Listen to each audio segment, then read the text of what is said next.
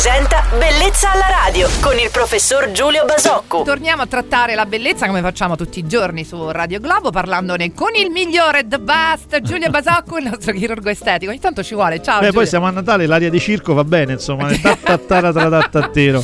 Non è di circo, è di ammirazione come sempre. Allora, oggi ci scrive un'ascoltatrice: Sono mediamente contraria alla chirurgia estetica perché la bellezza che ci dona la natura è inarrivabile da qualsiasi mano umana. Che ne pensi, Giulio? La mano umana del chirurgo può dare la possibilità di raggiungere una bellezza molto vicina a quella naturale? Allora, l'ascoltatrice in realtà ha un po' frainteso gli obiettivi e le mire della chirurgia estetica. La chirurgia estetica non vuole emulare il- la mano di Dio, non vuole assolutamente, come Maradona, cercare di ripetere la bellezza eh, divina, ma semplicemente di- utilizza delle tecniche, utilizza degli strumenti, utilizza la capacità dei- degli operatori di preservare la bellezza dalla- dall'aggressione dell'invecchiamento, dall'aggressione delle vicende umane, dall'aggressione delle- di tutto quello che in- col tempo mina appunto questa bellezza. Quindi mai mettersi in competizione con la natura, Giulio? Ma non sia nessuno di noi in competizione con la natura, anzi il lavoro di un buon chirurgo estetico, di un medico estetico è quello di appunto preservare quello che la natura meravigliosamente fa e qualche volta apporre qualche piccola correzione ove questo sia possibile, niente di più.